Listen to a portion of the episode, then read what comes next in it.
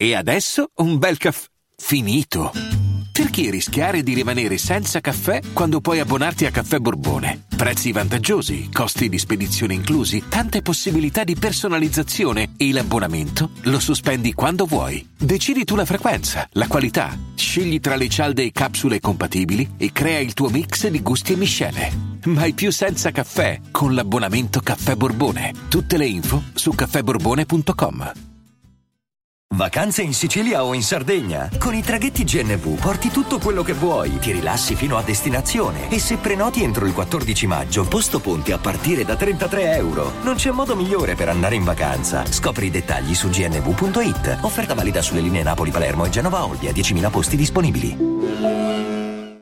ABC Friday. It just takes one great idea to change your life. Shark Tank returns for its 15th season. I didn't know I was going to cry right now. With new guest sharks Jason Blum of Blumhouse, Michael Rubin of Fanatics, and Candace Nelson of Sprinkles Cupcakes. I'm going to make you an offer.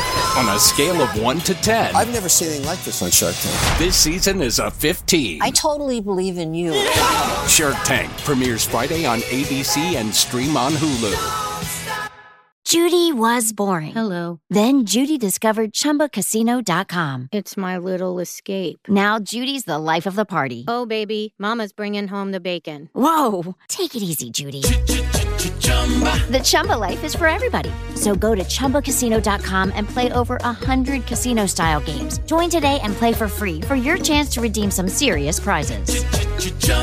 ChumbaCasino.com. No purchase necessary. Void where prohibited by law. 18 plus. Terms and conditions apply. See website for details. Una nuova casa. Una famiglia pronta a ricominciare. Ed un incubo che diventerà uno dei casi più famosi d'America. Benvenuti a Direful Tales. Questa è la casa dei 200 demoni.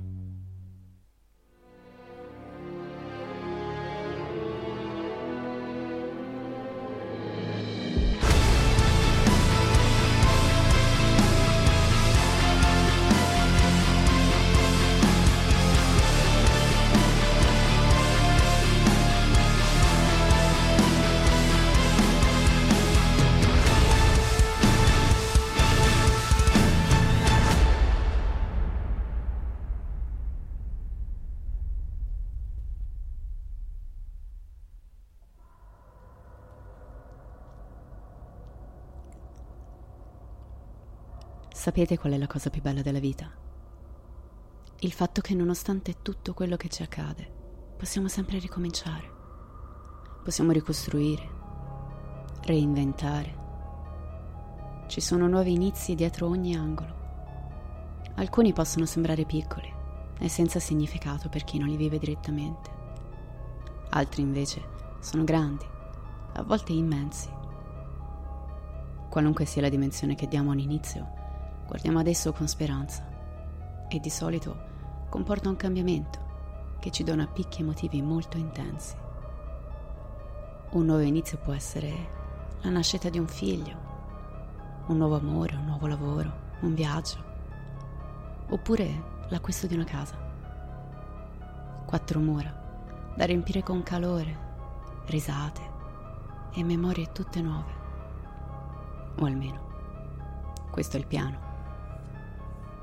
Siamo nel novembre del 2011, quando la Toya Emmons, in compagnia della madre Rosa e dei suoi tre figli di 7, 9 e 12 anni, si trasferisce al 3860 di Caroline Street, a Gary, in Indiana. La casa è carina, spaziosa e i bambini sembrano essersi ambientati subito. I vicini sono cortesi e Gary non è niente male. Siamo in inverno e le temperature sono molto basse Anzi, in alcuni giorni dei fiocchi candidi imbiancano le strade e i tetti delle case. Eppure, in casa di Latoia appaiono delle mosche. Tante mosche. Decisamente troppe per la stagione che si scatena in Indiana a novembre. Latoia non riesce a spiegarselo, ma non importa. Vive lì da pochi giorni e non sarà certo una cosa così da poco a farla preoccupare. Questa è la sua nuova avventura. Quindi pazienza, se ne andranno.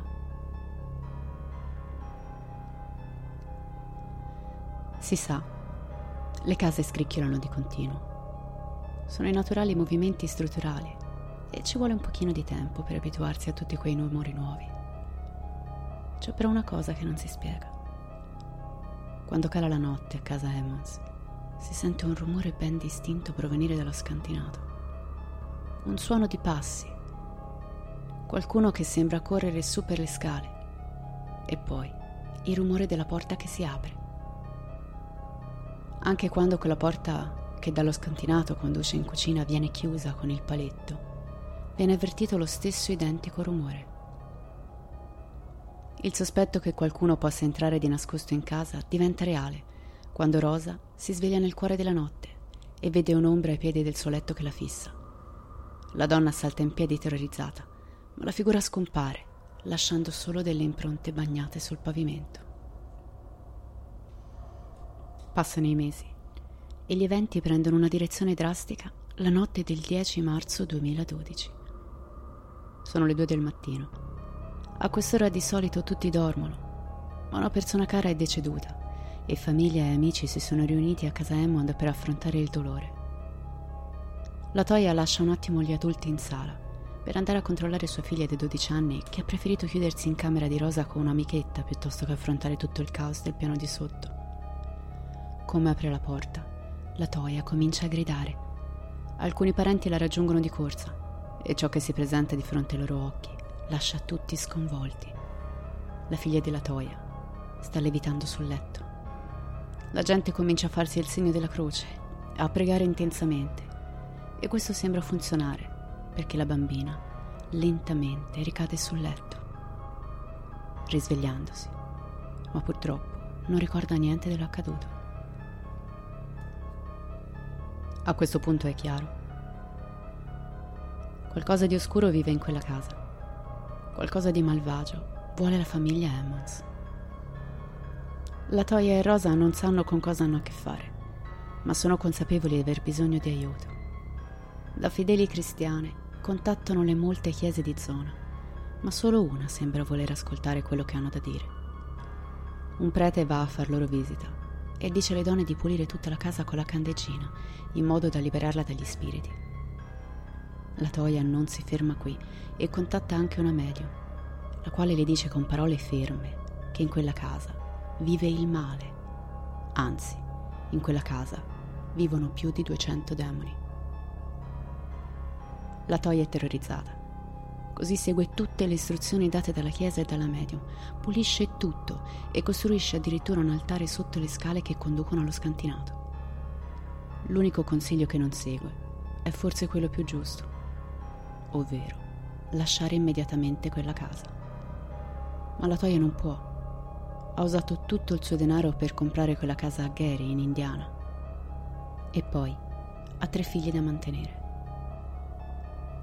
Dopo tre giorni dalla polizia, il male torna in casa Emmas e sembra molto più arrabbiato di prima. Tutta la famiglia comincia a manifestare comportamenti preoccupanti. La figlia 12 anni di Latoya racconterà agli investigatori di essere stata trattenuta da una forza invisibile che ha successivamente tentato di strangolarla. Il bambino di sette anni viene trovato più volte nascosto dentro il suo armadio a conversare da solo. Ma il piccolo afferma di parlare in realtà con un ragazzino dai capelli corvini e di come quest'ultimo gli racconti in dettaglio cosa si prova mentre si viene uccisi. Con il passare dei giorni, tutti e tre i figli di Latoya cominciano a cambiare drasticamente. La madre parla di come i loro occhi si gonfino e di come le loro voci diventino profonde a volte e di come li sente sussurrare a bassa voce con quei loro sorrisi malefici.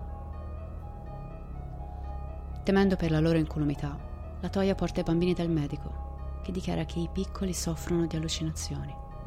Ma mentre parla con la madre, il figlio di sette anni inizia a ringhiare e bestemmiare contro lo stesso dottore. Poi, improvvisamente, si scatena il caos.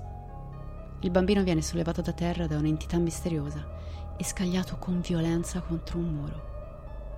I due ragazzini simultaneamente svengono e nessuno del personale medico né la madre disperata riescono a rianimarli. viene fatta intervenire un'ambulanza che porta rapidamente i tre bambini all'ospedale. Lì si svegliano e sembrano stare bene, ma il piccolo di sette anni continua ad urlare ferocemente. È stato dichiarato che sono state necessarie cinque persone per tenerlo fermo nel lettino. Come è prevedibile a questo punto della storia, la Toia viene sottoposta a un esame psicologico e la polizia viene chiamata in ospedale, temendo che la reazione del piccolo sia il risultato di un abuso domestico. Mentre la Toia viene interrogata dal detective Washington, il piccolo di 7 anni lancia un grido e afferra il fratello di 9 anni al collo, iniziando a strangolarlo. Staccare le sue mani sembra impossibile e richiede l'intervento di due infermieri. Il detective Valerie Washington decide quindi di interrogare i bambini separatamente dalla madre, ma appena si chiude in una piccola stanza con loro, il piccolo di 9 anni inizia a strisciare a terra e successivamente inarca la schiena spingendosi contro il muro e camminando su di esso. La donna è sconvolta e abbandona immediatamente il caso. Ed è così che la Toia e Rosa vengono lasciate sole da tutti. I figli vengono portati via dagli assistenti sociali. Nessuno crede alla loro storia.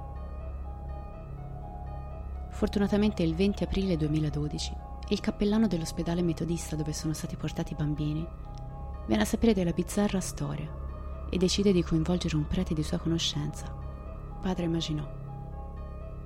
Il prete si reca a casa Emmons e passa quattro ore a parlare con le donne. Si occupa poi di benedire la casa e avvisa la Toia e Rosa di andare immediatamente via perché quel luogo è infestato dal male. Le due donne ringraziano e acconsentono a stare con alcuni familiari. Nel frattempo le indagini ufficiali continuano e il 10 maggio diversi agenti della polizia guidati da Samantha Illich, detective sostitutivo al caso Emmons, setacciano la casa e soprattutto si occupano di scavare nel seminterrato, l'unica stanza senza pavimentazione. Ma non trovano niente. E durante la loro permanenza, niente di strano accade in quella casa. Passa il tempo e padre Maginot è sempre più convinto che sia la Toya Emmons ad essere posseduta e che i figli siano solo emotivamente stravolti dalle credenze religiose zelanti e possessive della madre. Il prete tenta quindi un esorcismo sulla donna, che però fallisce. L'uomo si rivolge quindi al vescovo Melezek per richiedere un esorcismo in scala più grande, con l'appoggio totale della Chiesa Cattolica, dichiarando che la Toia è posseduta da Belzebù, il signore delle mosche, e da altri demoni capitani. Dopo tre lunghi esorcismi, il cui ultimo svoltosi nel giugno 2012, padre Maginot dichiara la donna libera dal demonio. A novembre, dopo aver combattuto a lungo, la Toia riacquista finalmente la custodia dei suoi bambini e il caso di abuso su minore che era stato aperto su di lei viene chiuso definitivamente a febbraio del 2013. Padre Maginot racconta che la famiglia oggi vive felice e in salute a Indianapolis e che niente di demoniaco li ha seguiti nella loro nuova casa.